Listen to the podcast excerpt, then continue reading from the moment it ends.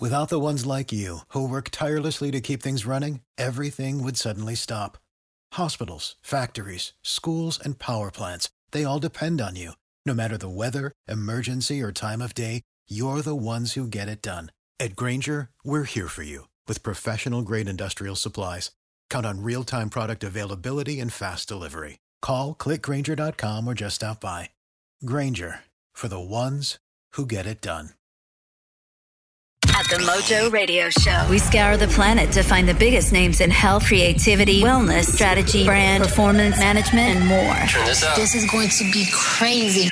This is Jason Overcome Redman. Hey, I'm David Costa. Hi, this is Cal Newport, author of Deep Work. G'day, this is Ryan Parr. I'm Batman. This is Ivor Davies from iSound. I'm Andrea Burk from the Canadian National Women's Rugby Team. I'm Lucas speaking D. This is Tate Fletcher, Cage Fighter. Listen to Mojo Radio Show, or I'll be coming to see you. Then we ask them the big questions. Oh man, this is such a great question. You've actually landed right on the mark. That's a, another really good question. It was great talking to some clever dudes, frankly. I've gone probably a little bit more in depth with you than uh, that I have in the book. I've done like 500 interviews, but nobody asked me about this. Oh wow! And sometimes we talk about darts. There we go. Can I tell you, Dina, Gary's favourite sport is darts. How athletic is that? I think it's uh, interesting that it's your favourite, but I won't be judgmental. yeah. Look, it's the only sport that I know of where a prerequisite is a pint of beer and a cigarette. Come on, let's be honest. The Mojo Radio Show. We don't take ourselves too seriously. So you try throwing a half a dozen darts in a row and just see how you go, uh, my friend. Okay. But we hope you will. Welcome. I got my to the Mojo Radio Show. But it just won't work on you. Hey, everybody, and welcome. Good to have you on board the bus, the big red bus we call the Mojo Radio Show. We are always on the lookout for interesting people, people at the top of their game from anywhere in the world doing anything. And I have to say that probably this week is a great example. For the first time in our little show's history, we go undercover. Mm. Uh, I think it's fair to say, strap yourself in, folks. This is going to be an absolute cracking show. Uh, everybody set, Lola?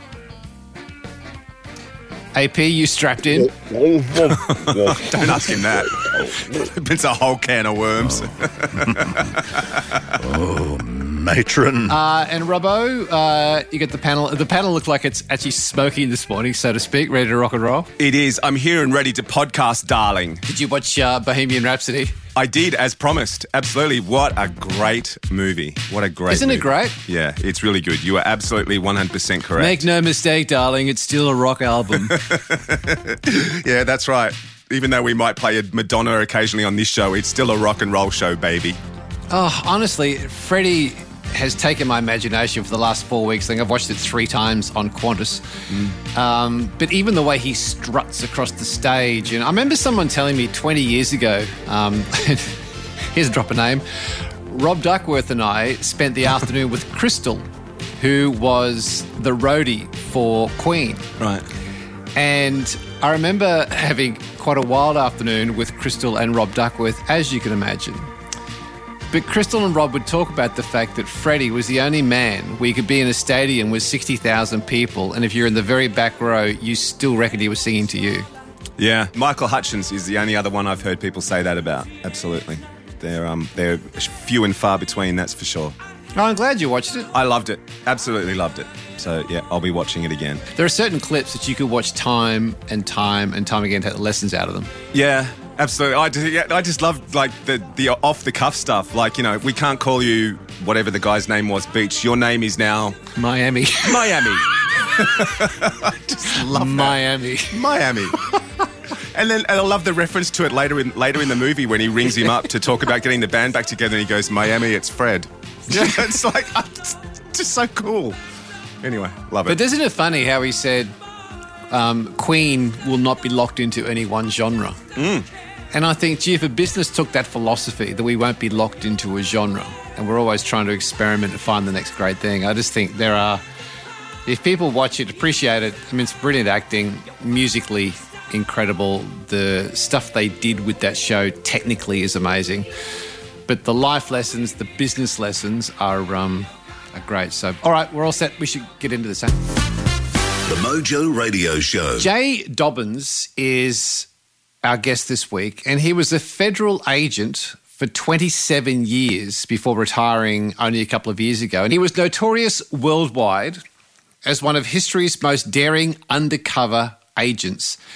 Now, some people who I've spoken to know Jay from his books because he's best known probably for his landmark effort when he infiltrated the Hells Angels, where he lived in the Hells Angels for almost two years. He was the first ever lawman to actually defeat the Hells Angels' multi layered security measures, getting inside to become a member of their legendary Skull Valley Charter. And a little cheerio to all the members of the Skull Valley Charter who are listening to the show. Uh, hopefully not. And undercover, this is an amazing story. He played the role of either a hitman or a mob debt collector living amongst the street and prison gangs, anti government extremists, gun running groups, drug traffickers, and bomb builders. And sometimes he worked amongst these guys as a murderer for hire. This is just a guy, and you talk about alter egos and creating alter egos. This is it to an extreme. And I think we'll talk about that during the show. He has received the United States Attorney General's Medal of Valor, 12 ATF Special Act Awards, two ATF Gold Stars for critical injuries received during investigative operations the ATF Distinguished Service Medal for outstanding undercover work, the International Narcotics Officers Association Medal of Valor, and so it goes on. So not only is he an amazing character, but he's been awarded by not only those around him and those he served with, but also by the government that he served. So, with all that being said, Jay, welcome to the Mojo Radio Show, mate. Yes, thank you. Thank you for having me, and uh, welcome and hello to your audience. Jay, today when somebody walks up to you and asks you what you do, how do you like to reply? Uh, what do I? Well, I retired five years ago, so I don't do much of anything, to be quite honest with you. Um, uh, I do some writing, I do some public speaking, I coach high school football. Um, you know, but I live a very common man's life. I take care of my yard. I work on my house. I go to the gym. Um, I do things with my family. Uh, there's, I, I, wish I had a more dynamic answer. I wish I had a sexier answer, but I don't. I love that answer. There's nothing wrong with that answer. Trust me. You fit in really well with our show. Let me tell you, pretty ordinary, straight up guys.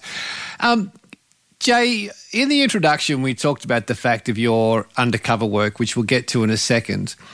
What I'm curious about is you said that you're in taking on the undercover career, you took on the dirtiest and the toughest jobs. Why why was that when most people would fly in the other direction? Well, yeah, I think there's a couple explanations for it. Um, one like people people think or people hear my story and they think uh, I'm an adrenaline junkie, and, and I'm not. Um, I think I'm a risk junkie. Um, I always liked taking the hard cases, accepting the hard cases uh, for the challenge of them, for the risk of them. Cases that nobody else wanted, I was always willing to take a crack at. Um, and the, the, probably the second part of that explanation is that, you know, when I was a kid, um, man, I was just a straight sissy. I got beat up. Um, I was soft. I never fought back. Uh, I was I was just a pussy coward, you know, as a kid.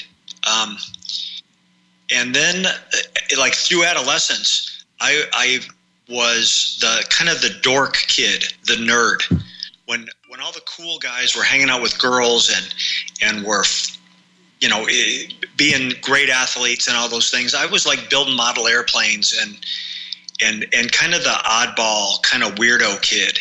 And through those things, I learned a from getting beat up. I learned to despise bullies. Uh, and from getting teased and humiliated, I learned to despise people that somehow make themselves feel bigger or stronger by making someone else feel smaller or weaker and preying on them. And those two things, ultimately, when I matured and, you know, when I evolved into my professional life, that's what all came together. And it, it turned out that I was eh, good at undercover work. Jay, take me to the day when you're on the ground getting beaten up and your dad walks out? Well, you know, I was a kid and um, there was a neighborhood bully that had me pinned down in the front yard and was kneeling on my arms and was like beating the shit out of me, you know? Um, and I heard the the front door open and my my dad come out on the porch and I thought that I was getting a rescue. You know, I wasn't fighting back. I really wasn't able to. I was getting outmanned, but I thought my dad was coming to the rescue and my dad told the kid that was hitting me to keep punching me in the face. And I couldn't believe it. Um, and the, the kid, you know, smacked me a few more times and was trying to quit and my dad wouldn't let him stop beating on me. And then afterwards, when it was settled, uh, my dad came over and picked me up off the ground and he said, Man, you have to learn to fight back because there's always going to be someone bigger and stronger and meaner out there.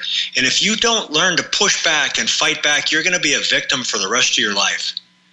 With lucky landslots, you can get lucky just about anywhere. Dearly beloved, we are gathered here today to. Has anyone seen the bride and groom? Sorry, sorry, we're here. We were getting lucky in the limo and we lost track of time. No, Lucky Land Casino, with cash prizes that add up quicker than a guest registry. In that case, I pronounce you lucky. Play for free at LuckyLandSlots.com. Daily bonuses are waiting. No purchase necessary. Void where prohibited by law. 18 plus. Terms and conditions apply. See website for details. And you know, at eight years old, that was a pretty powerful lesson to learn. How did you change your identity, Jay? Because this is a really interesting scenario. That at the head of the show, you said I was a sissy building model planes you looked at bullies. How did how did you do you remember the time where you changed your identity when enough's enough and you changed how you saw yourself to move into that place where you took on the bullies? Well, you know, the, the, they're probably the only thing I've ever been good at in my life is standing up to bullies. Um, and I'm not even necessarily sure that I was ever all that good at it, but I was willing to. I was willing to try. I was willing to do something and that willingness uh, and and at times probably eagerness to to stand up for someone. You know, like in my job, I took a great amount of personal pride in being a person who stood up to predators and thugs on behalf of good and innocent people in the communities that I worked in who simply wanted to live a safe and peaceful life, but they either couldn't or wouldn't defend themselves or protect that. And they needed someone to help them do that. And I was always very honored to, to try. There are police who take on that role, and there's first responders who take on that role. But going undercover is a whole whole different ball game. And you said that being undercover, your job was to pretend to be someone you're not. Did you ever go too far, Jay? Did you ever find yourself going too far with that pretending where you lost track of yourself? Yeah, I um, I did. You know, there was uh, like on the simplest level, there was times when I was operating in my personal life, in my real life, uh, one time specifically, I remember I was filling out a check. I was filling out a bank check, and I wrote my undercover name on the bank check. um, and I was like, you know, man, that's probably not good, you know. And to be honest with you, uh, to, you know, uh, like I, I try to be transparent about who I am and some of my flaws and my mistakes. And there was a point in my career, a point in my life, my professional life, where I was doing a very bad job of that um, I was staying in that undercover role in that gangster persona all the time. You know, when I would be out on the street, I would be out in an operation, uh, sometimes for weeks or, or months at a time, and I would come home, and I and I wasn't transitioning back into the common man very well. And I remember my wife one time told me, "You can't show up at this house and treat us like we're suspects. You can't treat us like we're criminals. And then in my self defense, my response was, I'm not a light switch. I can't turn this on and off. People that do what I do for a living and treat it like a hobby end up dead. And then her response was, when you come to this house, you better install a damn dimmer switch and turn that down because it ain't flying here. It's really interesting, and I want to I want to camp here for a second because we've got a guest coming up on the show, a guy called Todd Herman, who wrote a book called Alter Ego, and having heard a lot of his stuff and read his book, what's really curious about this is, that I want to ask you about, Jay, is that he said that when you create an alter ego, which you I suspect you had to create, which I'll get onto, a, an alter ego to go inside the Hells Angels. But one of the defining things about having an alter ego is you need to know it's a part of you and not all of you. It's it's quite curious hearing you talk about it because I suspect being in the Hells Angels, it has to be all of you. It can't just be a part of you, does it? Well, you know, uh, the Hells Angels or any organized criminal group the, the reason they survive and thrive and have lasted for years and years is because that set of people are uniquely paranoid and they're looking for anything in you that will tip them off that you're not legitimate. How you talk, how you dress, how you look, the car you drive, the people you hang out with. What does your apartment look like? Um, everything you can imagine, they're critiquing. Um, and they're critiquing it like at light speed, processing as to whether they believe you or not. And so uh, you have to be good at it. You have to be on your game because these aren't the kind of people who, if they uh, become suspicious of you, are going to start asking you a lot of questions. You're just going to get a baseball bat on the back of your head or a yeah. razor on your throat. That's how they're going to answer. That's how they're going to ask you questions. You just on that, you have to go very deep into that alter ego that you've created. Do you ever recall, because you're there for almost two years in the Hells Angels as one of them, do you ever recall a moment where you consciously slipped out of the role and had to pull yourself back into it again? Because you, was there a moment where the real Jay came out and was different in that moment? Well, you know, I, I think, yeah, and I, and I think that happened actually quite often, but I think there's an explanation for it.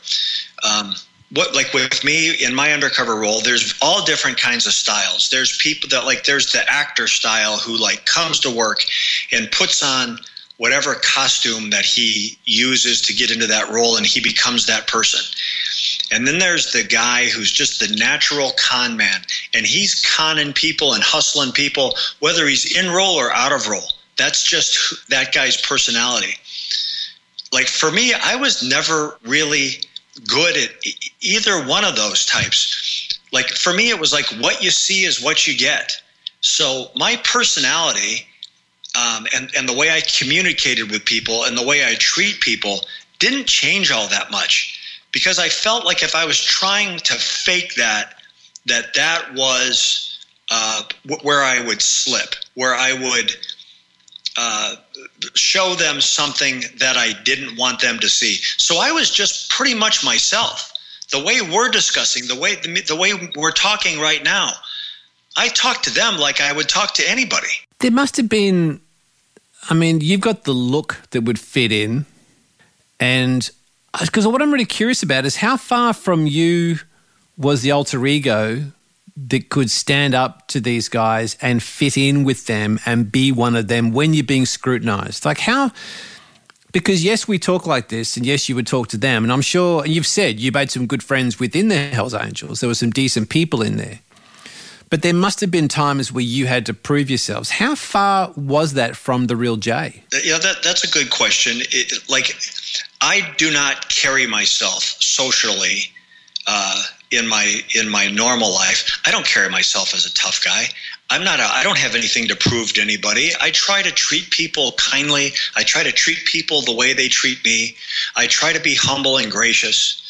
Um, I try to just like live by the golden rule and treat people the way I want to be treated. Um, I had to turn that off a little bit with these guys. I, I that part of me still existed, but um, I had to be much uh, rougher and and tougher, and at least have the inclinations for violence uh, to keep up with these guys, or else I would have been perceived as soft. Forgive me, I, I don't quite understand the world of a biker gang. Although I've read Sonny Barger's book, and I've worked with the Hell's Angels doing charity work, so I, I'm I'm I, I understand that little bit, but I understand being a member.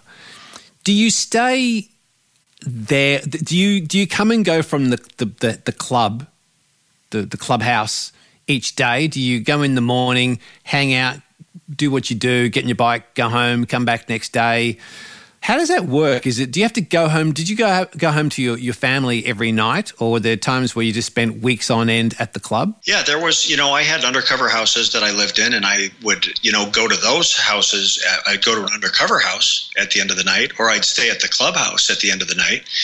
Um, members, you know, do the same. They'll go to their house, or you know, uh, like everything about me that you would have seen or known laid credibility to who I was. That I was Jaybird. That I was Jay Davis. That I was uh, a debt collector. That I was running guns into Mexico.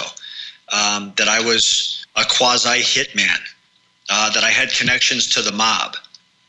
Um, it, like it, you know, on three different occasions, the Hell's Angels ran private investigators at me, at at Jay Davis, at at my undercover persona. Really? Uh, and they did that without my knowledge. And all three times, those private investigators came back and told the Hell's Angels behind my back now exactly what I had been telling them. My cover was so good and so well established, and my backstopping was so solid that the, when the private investigators looked at me and reported back to the Hells Angels what I had told them, those private investigators uh, unwittingly were actually reinforcing and solidifying my credibility. I've got a question on that. It is Ryan here, and I have a question for you. What do you do when you win? Like, are you a fist pumper? A woohooer, a hand clapper, a high fiver. I kind of like the high five, but if you want to hone in on those winning moves, check out Chumba Casino. At ChumbaCasino.com, choose from hundreds of social casino style games for your chance to redeem serious cash prizes. There are new game releases weekly, plus free daily bonuses. So don't wait. Start having the most fun ever at ChumbaCasino.com. No purchase necessary. VGW. Void were prohibited by law. See terms and conditions. 18 plus. With Lucky Land slots, you can get lucky just about anywhere. Dearly beloved, we are gathered here today to. Has anyone seen the bride and groom? Sorry, sorry, we're here. We were getting lucky in the limo and we lost track of time. No, Lucky Land Casino, with cash prizes that add up quicker than a guest registry. In that case, I pronounce you lucky. Play for free at LuckyLandSlots.com. Daily bonuses are waiting. No purchase necessary. Void where prohibited by law. 18 plus. Terms and conditions apply. See website for details. Private investigators wouldn't be easy to fool. And you've got these Hells Angels looking at you daily, minute after minute, scrutinizing you. Did you break the law in order to do your job to catch these guys out? In order to catch them breaking the law, did you have to break the law? Yeah, yeah, of course, um, because you're going to be present Mm. and you are going to be participant, a participant in crimes. Um, you're going to be there with them um, and interacting with them, and and sometimes uh, arm in arm with them. Um, as an undercover operative, there's there, there's levels of criminality that are sanctioned and that are approved. Um, I can't, uh, as an undercover operative, I can't uh, go uh, murder someone uh, and then uh, do that in order to enhance my my reputation. Uh, there's you know there's there's things that you can or can't do, and you know long before I ever uh, crossed paths with any Hell's Angels, you know I had 15 years of undercover experience before that case came up.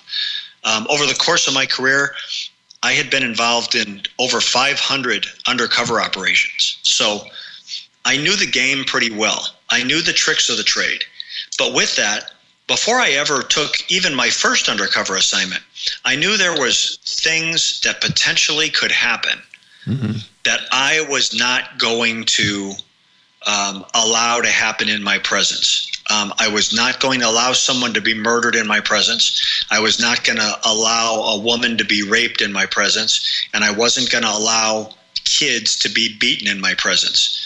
And then I figured everything else that comes up, I'll figure it out, or I'll figure it out on the fly if I have to. But those were the three things that, if that was going down and I was not able to contain it or diffuse it somehow, that I would have to come out of role and and do what I was capable of to stop it. After 15 years of undercover work, when someone said to you, "Hey, we need you to go undercover in the Hell's Angels," did part of you go, um, "No"? Well, you know, to be honest, um, when I, when I was asked to lead that undercover operation, my first response to the case agent was, "I can probably name 10 or 15 people that would be uh, better at this than I will be."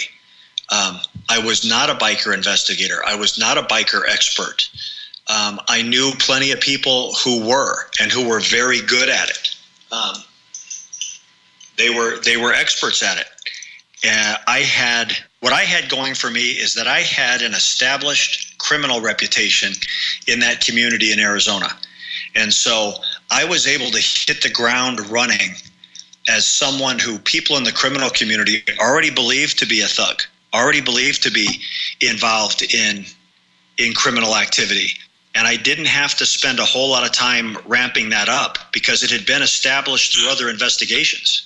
Were you a person who took naturally to falling into a role or doing this undercover work? Did, was there training you? Is, is there specific training they teach you about being in role, or did you just have an innate desire, talent, hunger to want to do it? Is it something you learn on the street, or is it something that you actually go through training for, Jay?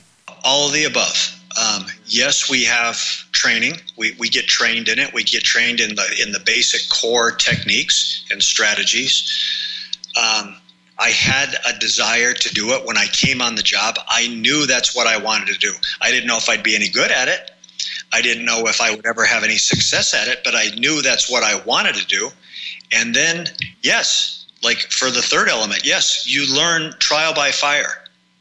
You don't, uh, I didn't, no one would just jump in in their first investigation, first undercover investigation, or without much experience and try to make a run at infiltrating uh, the Hells Angels or any, you know, large scale criminal organization. But like I said, I had so much experience at that point. I mean, it started, you know, buying dope on the street corner or buying a pistol from some guy. Um, and you know, I, I over the course of time, I bought everything from, you know, like guns, like Saturday night specials, to rocket launchers. I bought everything from dime bags of weed to multi-kilo uh, cartel loads of dope.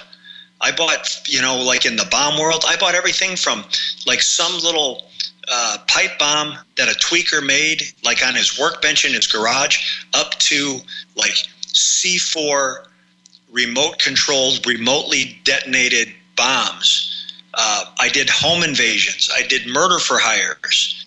Um, I had done other infiltrations. So when that when when the Hell's Angels case came up, and when the and the case agent asked me to lead it, although I thought there was other people who would play a better biker than me, um, I was fully equipped to go make a run at anybody in the criminal community, and it didn't even have to be a biker. I didn't care if you were black or white or a male or a woman or Latino or Asian or anything. Like I I'm pretty confident that I could run my hustle on you. You know, it's interesting, Jay. Hear you say that, and we, of course, we, no matter whether in the states, the UK, South Africa, Australia, New Zealand, no matter where we are, we know we know there's stuff going on because we see it on the news. But apart from the news, we don't really get exposed to it unless you live in one of those bad areas where you see it day in, day out. And I was talking with a guy who's coming up on the show in the next couple of months, and he's an Australian jet fighter pilot, an elite jet fighter pilot. And one of the things he talked about a lot was situational awareness. And he he spoke at length to the people he was doing the speech for about situational awareness, which in this day and age, people have their face at a screen. They don't really have situational awareness. With what you know, and all you've done, and as deep as you've been, tell me your view of situational awareness today when you either either are at home and or leave your home by yourself and or leave your home with your family. What does that mean to you? Yeah, I, I think that that acute situational awareness was developed over the time over time professionally for me because it was a necessary element to uh, on the most basic level to stay alive and to be uh, just to be perceptive of what was going on and and the pace and pattern uh, and the vibe of different situations and and getting a sense for uh, if things were going to maybe turn in a bad direction. Um, but that's also translated, especially now in retirement, to my personal life. In that, uh, like I, I've got a lot of people out there that don't like me. You know, I have to be cognizant of uh, my surroundings and where I'm at, and I and I also I have to be careful about where I allow myself to be. I don't I don't go to places that I shouldn't be. I don't, you know, I don't go out on a Saturday night and and uh, roll into some biker bar to have a beer. Um, I, I, I do my best to c- control my environment. I can't always do that, um, but yeah, situational awareness and and who's around me and um, who might be paying attention and uh, all those things come into play, and then you know you're processing them. Your your your computer's running, and you're trying to figure out if you're uh, safe or if you're you know if you're in a situation that's going to become perilous.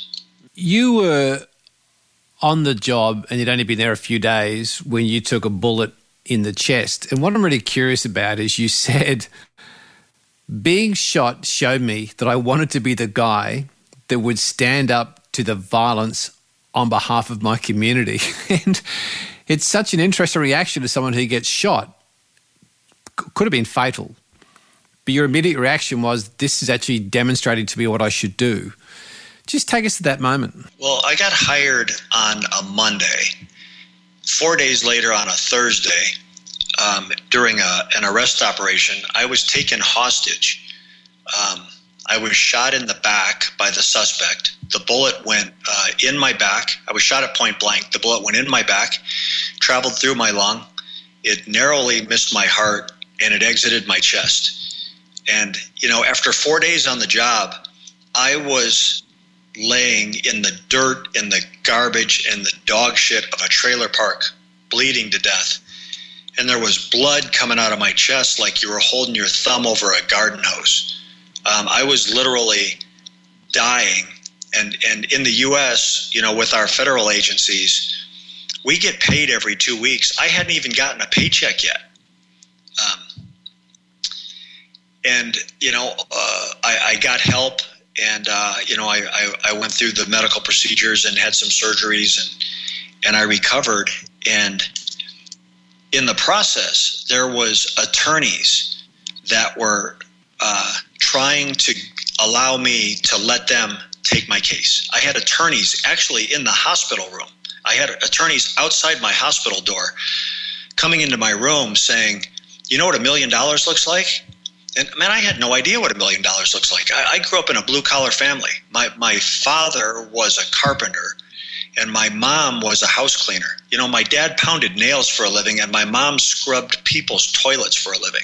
I didn't know what a million dollars looked like. They were like, how about $5 million? We can get that. We can get you whatever amount of money you want because you were placed in a situation that you were not yet trained for.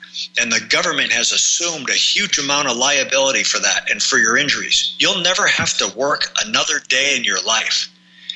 And all I could think of was to get out. I, I, I didn't take the job for the money. Money never drove me. Money was never important to me. It's not very important to me now.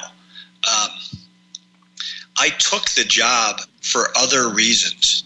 And really, all I wanted to do was get back to work. You know, and, and, and that situation empowered me.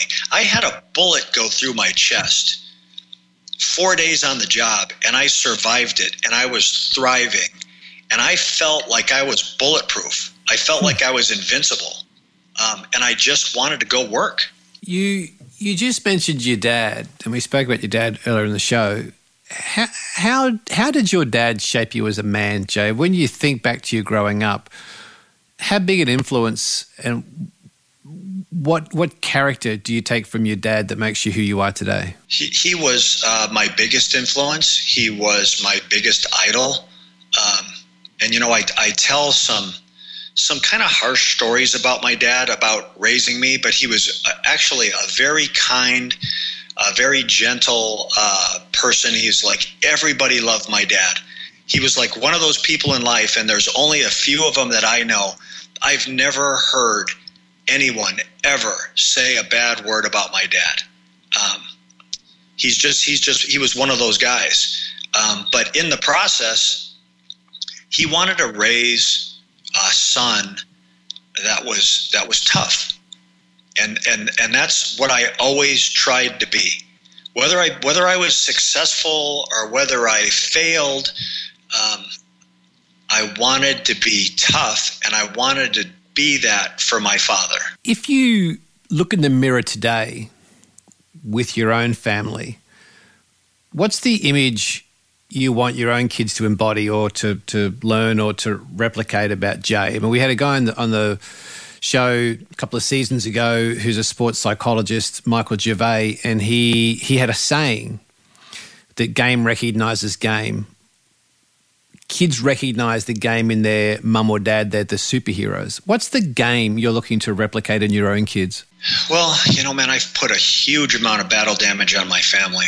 Um, so there's uh, probably for what I would like them to take away from me, there's probably an equal or greater number of things that I would like them not to take away from me. Um, um, I showed some things to my family that I would, uh, I hope the lesson they learned from some of the things that I did, I hope the lesson that they got from that is I'll never do that to my family. I'll never do that to my kids. Um, uh, but if, if I had to find the positive, if I had to find uh, uh, an influence that I had that I would want them to embrace, is that um, if you see something wrong, if you see someone being abused or bullied or taken advantage of, do something about it. Don't be a pedestrian. Don't just walk by it or don't turn your back to it. Um, we have an obligation to take care of each other. Um, we have an obligation to, to help people that we maybe don't know, people that maybe don't appreciate us or even want us or, or that will never shake our hand. But just as human beings, we have an obligation to take care of each other. It's interesting, Jay, because I've heard you talk about that period of undercover work, particularly around the Hells Angels. And the, the thing you said was you abandoned the very people who loved you the most. And when I heard that, I thought, you know, it's it's probably not just the work you're doing as an undercover cop, but there are business business people everywhere who are putting their business way ahead of everything else, putting it way ahead of the other things that matter, which is their family, their health. What, what do you say to yourself today when you look back at that time when you know you've abandoned the family, the people who loved you the most, who want to stand by you no matter what? What's the what's the the soundtrack in your own mind, and what would you say to other people who maybe are caught up and not recognizing it? Well, you know that's. Um that's a that's a great point. And like I said, I try to be transparent. I try not to. Uh, I'm not. I don't try to create some false narrative of who I am. I try to be honest about it. And I abandoned and betrayed my own family uh, in exchange for my job. And at the time, I, I felt like it was for the right reasons. I felt like I was trying to take care of people, and I felt like their obligation was to support me in that and to have my back in that and to tolerate me. Um, you know, uh, I, I, would come, I would come and go from the house during these operations. Over, you know, I, I was on the job for 27 years, and my son, when he was young, uh, I would come home and I'd be getting ready to get back out on the street, and my son would run out in the yard, and he would grab a rock, and he'd say, "Dad, don't leave yet," and he'd put a rock in my hand and for years, I believed that he was giving me good luck rocks. And uh, one of my last operations, uh, I was home for a bit. And when I came home, I did the bare minimum I had to do to keep my family functioning. I'd mow the grass, pay the bills, pat the kids on the head, have a cup of coffee with my wife, and I was just back to work because I couldn't get wait to get back in the midst of the gangsters. You know, that's where I lived, that's where I thrived. And this last operation, my son gives me a rock. And over the years, I'd collected hundreds of these good luck rocks from him. And I kept, you know, I always had one in my pocket. I kept them in my undercover, in my undercover car. I saddlebags my motorcycle. I had them around my undercover houses. I handed them out to my partners. You know, I was saying like, man, you got to hang on to Jackie's rocks. I don't know what it is about these, but there's a blessing on these rocks, man. They're just please keep this with you, you know. And this last trip home, I'm getting ready to leave, and Jackie runs out in the yard, and he said, "Dad, I got I got a rock for you," and he hands me another rock, and it was shaped like a heart. And he's like, "Man, I've been saving this one for you. It's special." And I, you know, I was a 40 plus year old man trying to comfort an eight year old boy. And I said, dude, I said, all these rocks you've been giving me over the years, man, that's why I'm safe. That's why everything's good.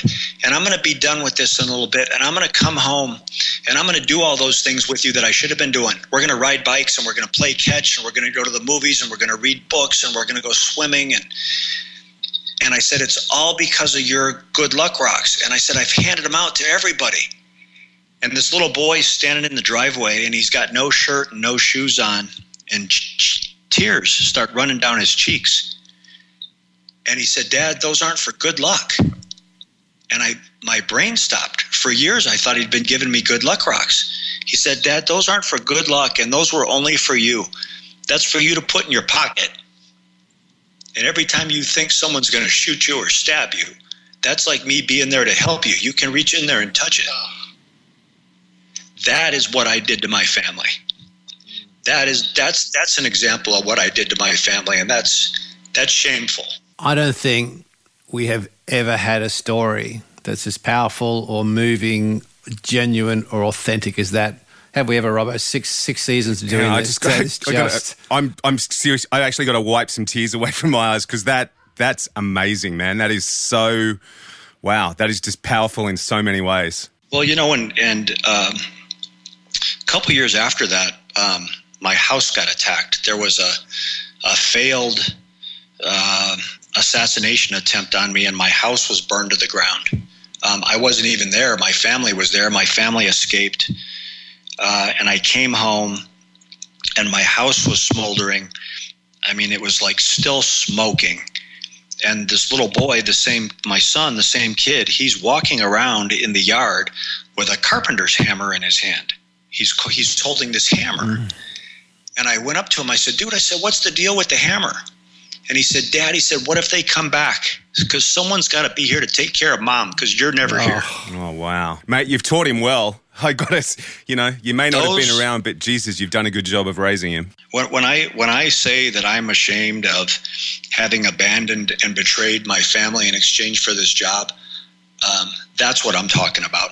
Those are the kinds of examples that I put my ego and my legacy and my my professional reputation and my achievements and my accomplishments. I put all those things in front of my family, and I never should have done that. Um, and I regret doing that now, and I can't take it back. I can't take that time back. there is it's really interesting jay because there is a list of accomplishments that you have achieved and been recognized for yet your honesty and your authenticity and the, the first things you said to me before we talked offline was you know whatever you want to talk about you know there's there's no off limit areas and one of the things that's really interesting that i find when a It is Ryan here, and I have a question for you. What do you do when you win? Like, are you a fist pumper?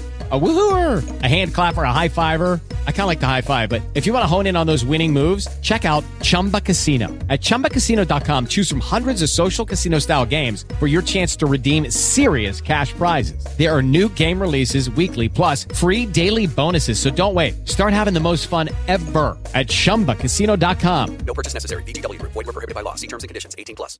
With the Lucky Land slots, you can get lucky just about anywhere. This is your captain speaking. Uh, we've got clear runway and the weather's fine, but we're just going to circle up here a while and uh, get lucky. No, no, nothing like that. It's just these cash prizes add up quick. So I suggest you sit back, keep your tray table upright, and start getting lucky.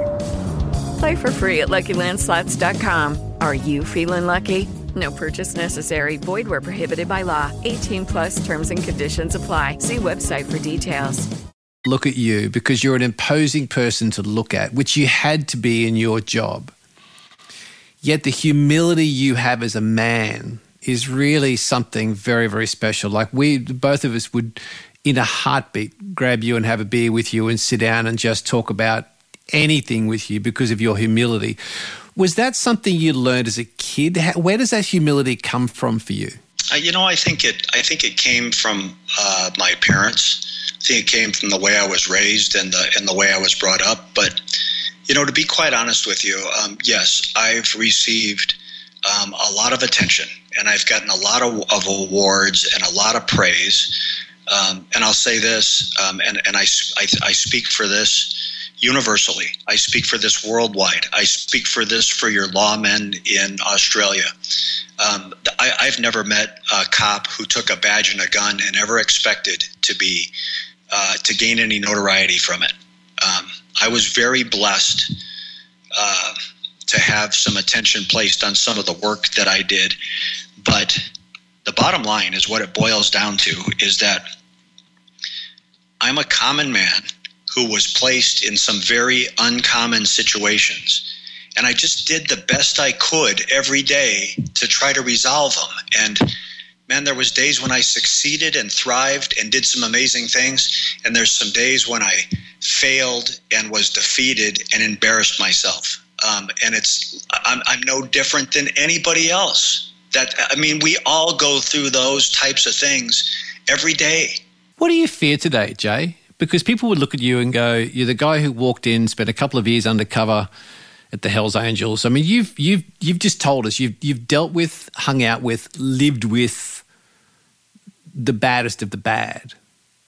Today, as a man, what do you fear? Anything? You know, I don't. Um, I don't fear um, maybe what people would expect me to fear. I don't fear like the physical harm or a confrontation or um, or anything like that. What I what I fear is that um, ultimately what I set out or tried to do with my life uh, on the big picture with raising kids and and just the type of person that I had hoped to be. I, I fear that that that I maybe didn't make that, um, and I'm I'm really trying hard.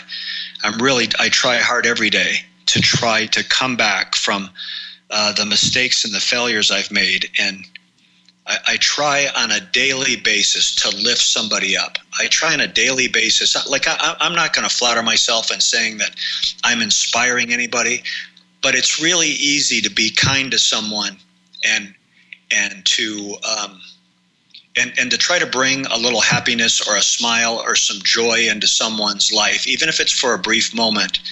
Um, that's what I try to do. Um, I ultimately would like to be remembered as just as a as a good person, not as a lawman or or having accomplished anything uh, of of renown. Just I would like ultimately people to say, "Man, you know what? That dude was a pretty good dude." I've got a question for you on that, Jay, to, to put some frame around this. Now, I know you're, you're good mates with Jay, Jason Redman, Jay Redman, who has been on our show, who was shot in the face in Afghanistan, and an incredible show, one of our favourites. And he's the overcome guy. A couple of months ago, we had the real pleasure of having Ray Cash Care on the show, which was an absolute memorable moment for us with some of the stories he shared. And he's the decimator. I'm curious that when we speak to Jay Bird, which guy are you? He's the overcome guy. He's the decimator. Who's who's Jay Bird? Who, which guy are you? And you know, like both of those guys are friends of mine. Um, both of those guys I hold in the highest regard. Um, uh, they're, in, in my view, those guys are the models of integrity and dignity, and um, th- those are the kind of guys that I would someday like to be. Um, and, and it's and it's odd saying that about friend your your friends and um, I wouldn't call them my peers because they did something different and they did something in my view uh, much more extraordinary than I ever accomplished. But you know those guys are both younger than me, um, and it's it's you know it's when you admire and you want to be someone who's younger than you uh, it's kind of trippy. You know, it's it's it's it's a reverse of of of our life. Um, so, like, which one am I am of them? Um, man, I'm I, am i am neither one of those guys. Um, they're like like like like I said, like I, I view myself as a common man. I view those two as very uncommon men. Robbo, may I take the lead and ask the big question? You can ask, take the lead and ask a big question. Can I ask one before you get there? No, whatever. Go on. Okay, no, fine. this is. Uh, I'm actually interested in this. You mentioned at the beginning of the show that one of the things you do now is coaching your kids' football team, um, and it's actually one thing I do for one of my sons and have done for many years. Um, and I've over the years I've taken a lot of learnings that we, I've taken from this show and tried to instill it in the boys in the team that I'm responsible for. I'm wondering if there's a message or a lesson or something you learned in your time working undercover that you've tried to instill in in the guys that you're responsible for. Well, you know, yeah, I do, and I, and I think that that that people, men and women that get out there and coach and coach kids, coach youth, um, you have the ability to teach some life lessons through that sport. Um, and, and lessons that are much bigger than the sport than the techniques or the tactics that we teach. Um, you're teaching teamwork. You're teaching how to get along with other people. You're teaching people how to get along uh, with people that are different than them.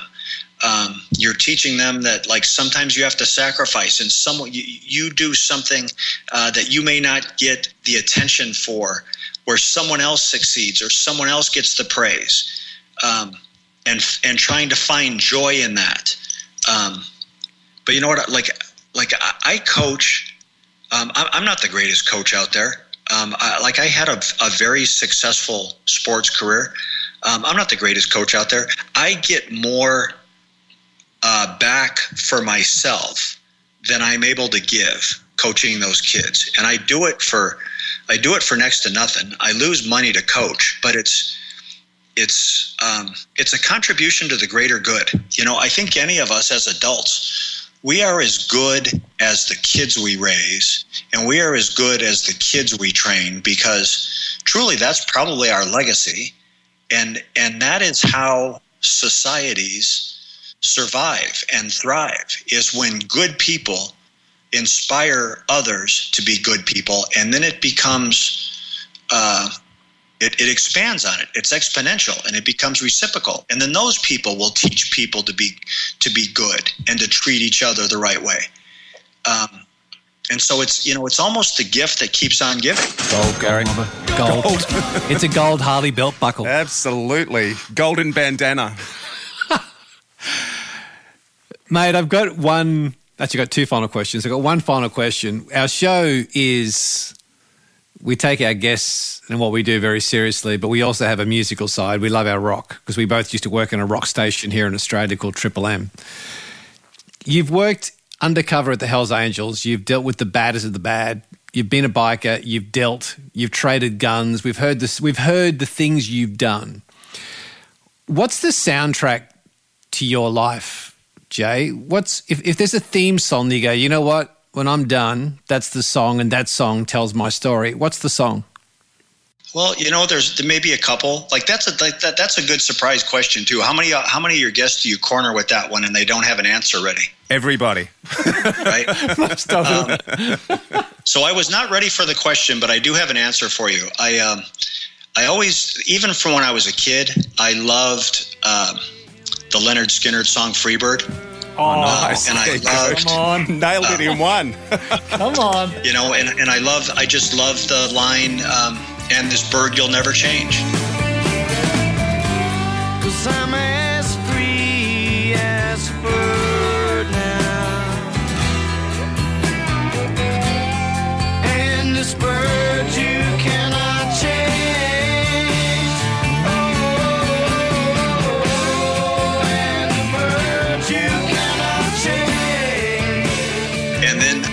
Also like, um, I like all kinds of music. I, I, I mean, I, I like pretty much, I can find something I like in any genre uh, of music, but I always loved uh, the Rolling Stones song, uh, Gimme Shelter. Um, and I think there's great lyrics there, and it's great performance there, and it's historical, and it's it's it's all like for us here in the U.S. That song is almost Americana.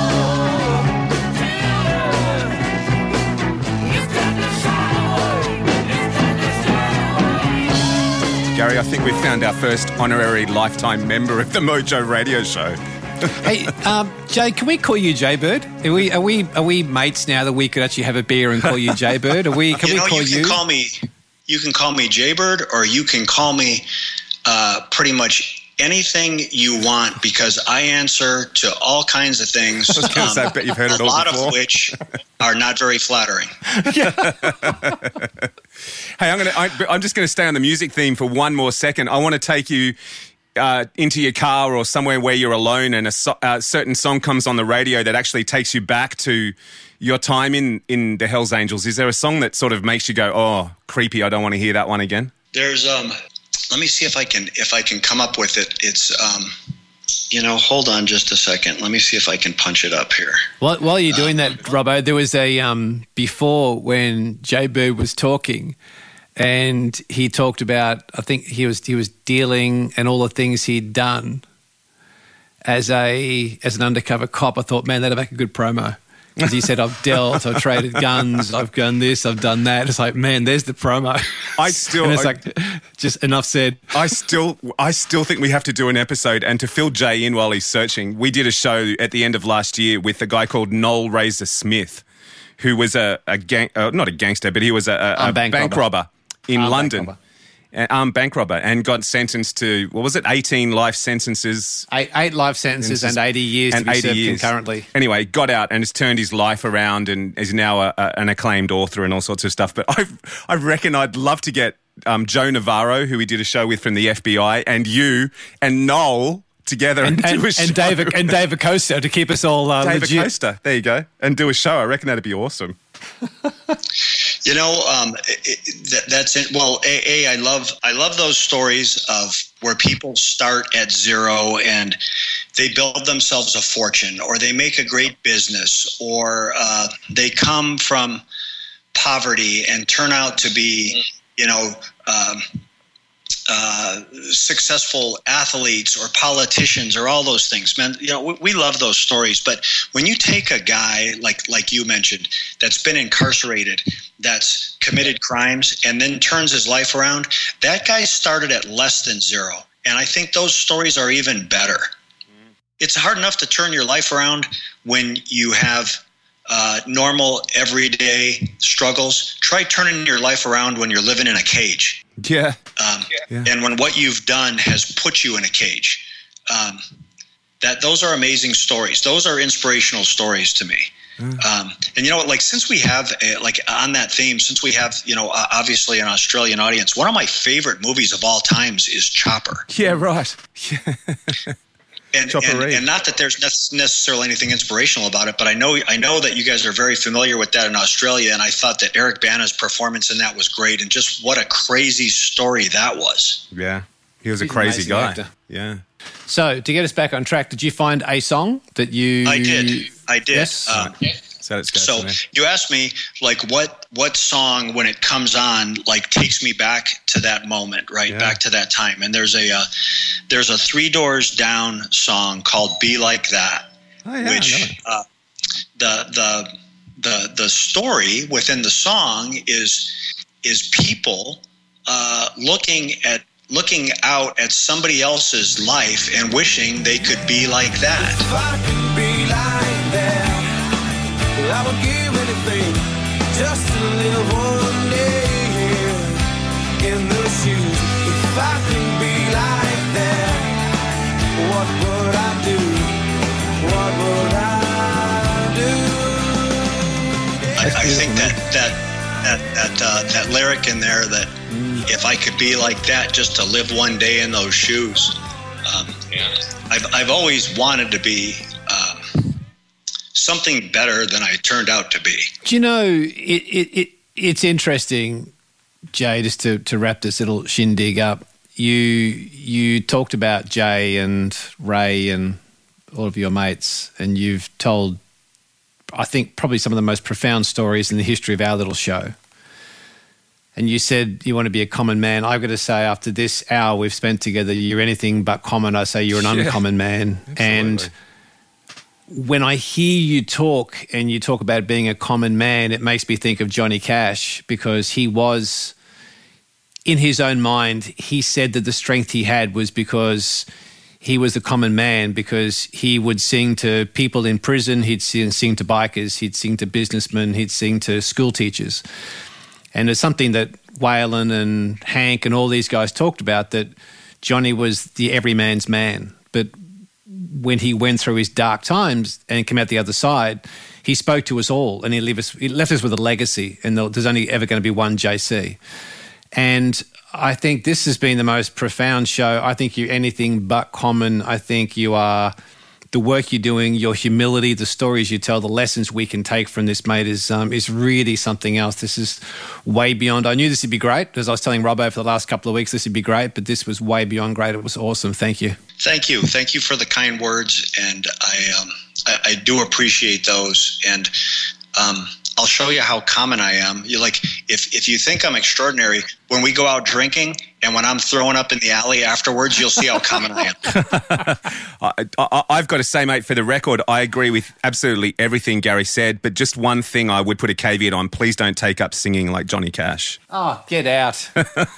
You're kidding me. You're kidding me. No, you've uh, you've actually. I mean, when you get mentioned in the same uh, conversation with uh, Jay Redman and Ray Kerr and Johnny Cash, it's been a good day. There you go. Great. Well, I'm glad we could make your day for you. Just Yes, um, sir. just one final thing, just for the listeners. I'll be interested in your thoughts on this, Jay Bird. When you when you think about the Hell's Angels, not many people can say I was I, I infiltrated. I was living in the Hell's Angels for almost two years.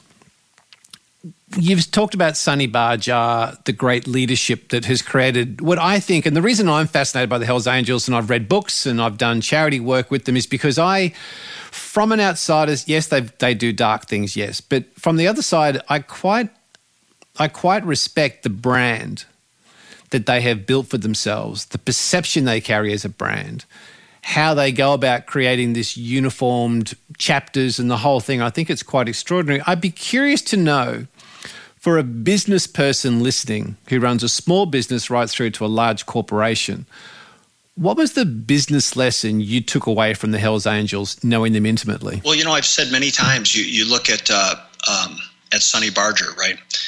Um, he took this this ragtag group of misfits, and he turned them into an international corporation. Um, I've said many times, if he had used his powers uh, for good, he'd be the CEO of a Fortune 500 company. Um, uh, you know, and he had he had all those skills. He had uh, he could motivate you. He could uh, he could convince you to do what he wanted you to do in any number of ways. Either like intellectually convince you to do it, um, logically reason through what he wanted you to do, or if you just refused to cooperate, he was capable of beating it out of you too.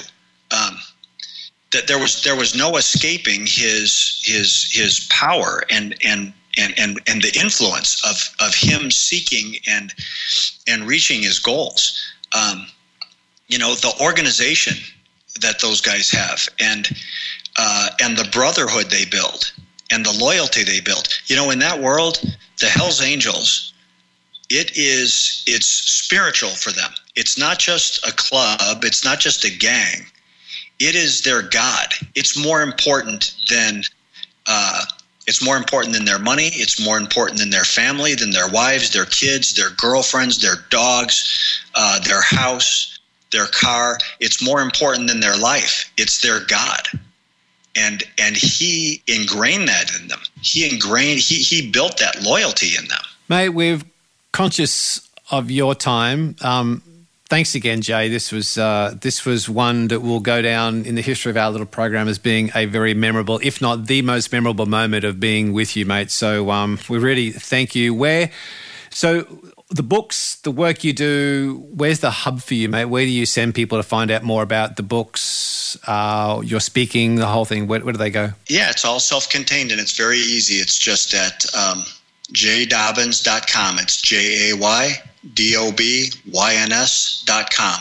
And it's everything you need is there and some stuff you don't need.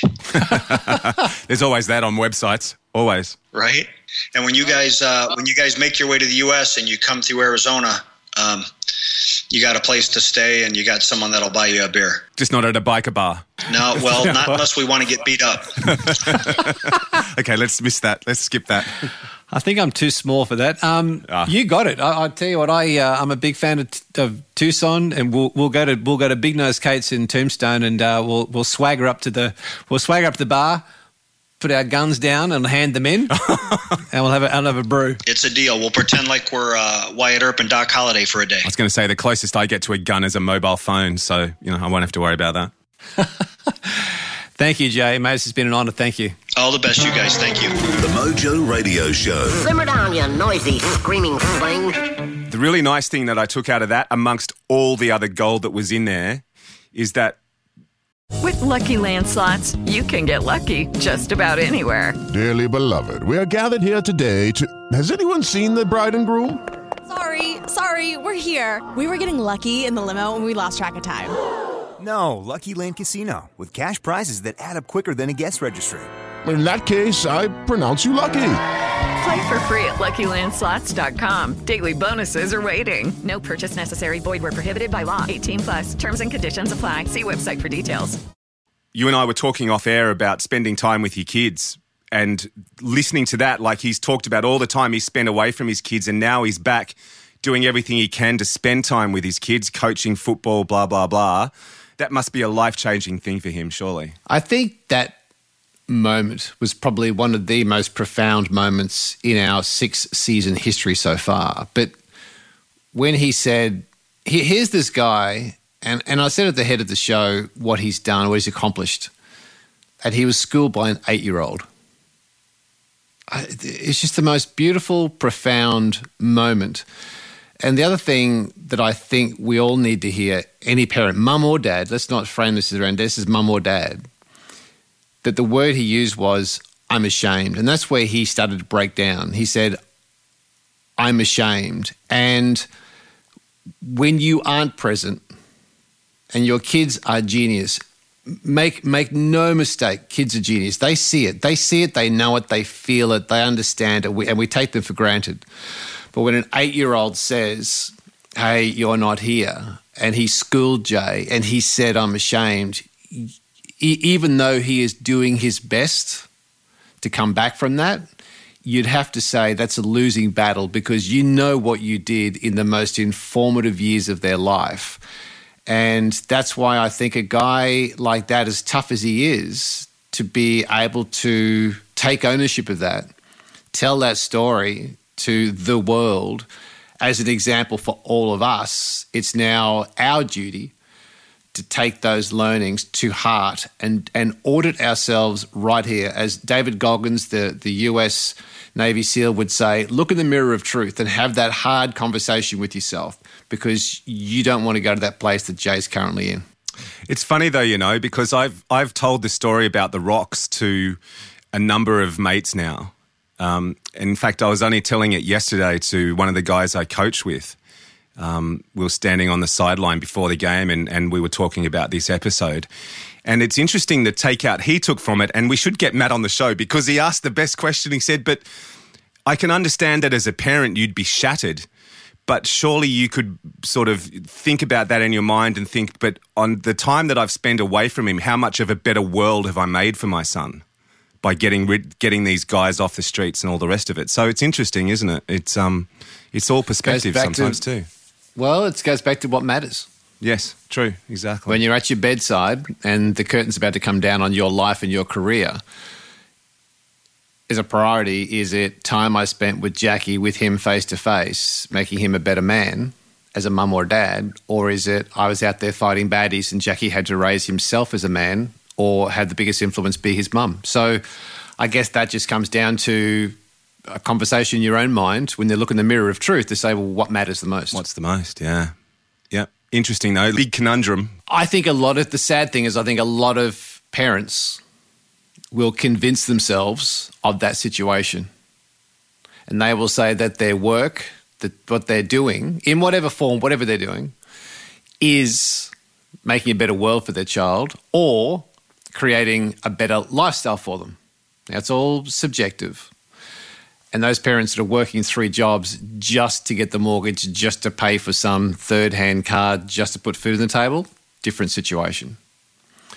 But those that are driving flash cars, living in the big home, wanting the big holidays and stuff, when it really comes down to it, as was said on the show, the, the Bronnie Ware said, and there'll be letters about this for sure, but when Bronnie Ware came down and said, What are the top five regrets of the dying? What a kid wants is not all those trappings and stuff. What the kid wants is their parents around. So it's, you know, you've got to be careful you're not making excuses as to, to justify where your identity is really built around your work. Your identity is not built around what matters. So it's a it's a it's a touchy one. It's it depends, but just get the mirror of truth out and have a good look. The Mojo Radio Show. All right. How are we going to wrap up the show this week then? It's ironic that I got a letter during the week from a listener of the show, uh, a guy called Trent, who Trenny. How are you, mate? He told the story of his dad one day. They were driving along when he was a young fella, and his dad heard Cats in the Cradle, and he said his dad pulled over and he started to cry because of what the song said, and the song spoke to him. And Trent said from that day forward, he made a commitment to focus on what matters because you don't want to be that parent in that song. So I thought, well, that's a pretty good song because it came from a listener. It's a pretty good dedication to Considering we just we just talked about. everything Jaybird talked about. Yeah. And uh, it's also just a cracking rock song. So, uh, Lola, could you cue up and play Cats in the Cradle for us, please? I'm on it. We're out.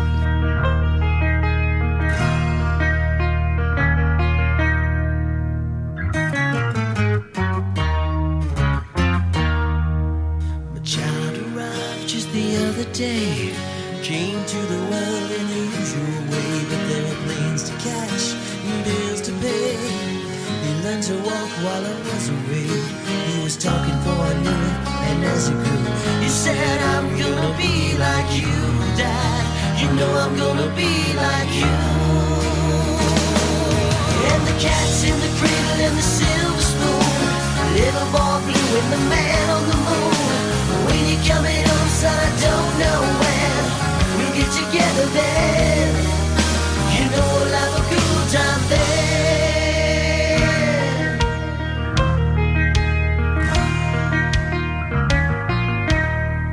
Well, my son turned ten just the other day. Said thanks for the ball, Dad. Come on, let's play. You teach me to throw? I said, oh, not today. I got a lot to do. He said, that's okay. And he, he walked away and he smiled and he said, you know, I'm gonna be like him. Yeah, you know I'm gonna be like him. And the cat's in the cradle and the silver spoon. Little boy blue with the man